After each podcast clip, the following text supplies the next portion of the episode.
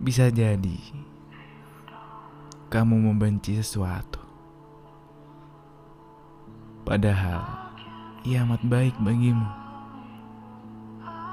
dan bisa jadi kamu menyukai sesuatu, padahal ia amat buruk bagimu. Allah Maha Mengetahui, sedangkan kamu tidak mengetahui. Al-Baqarah 216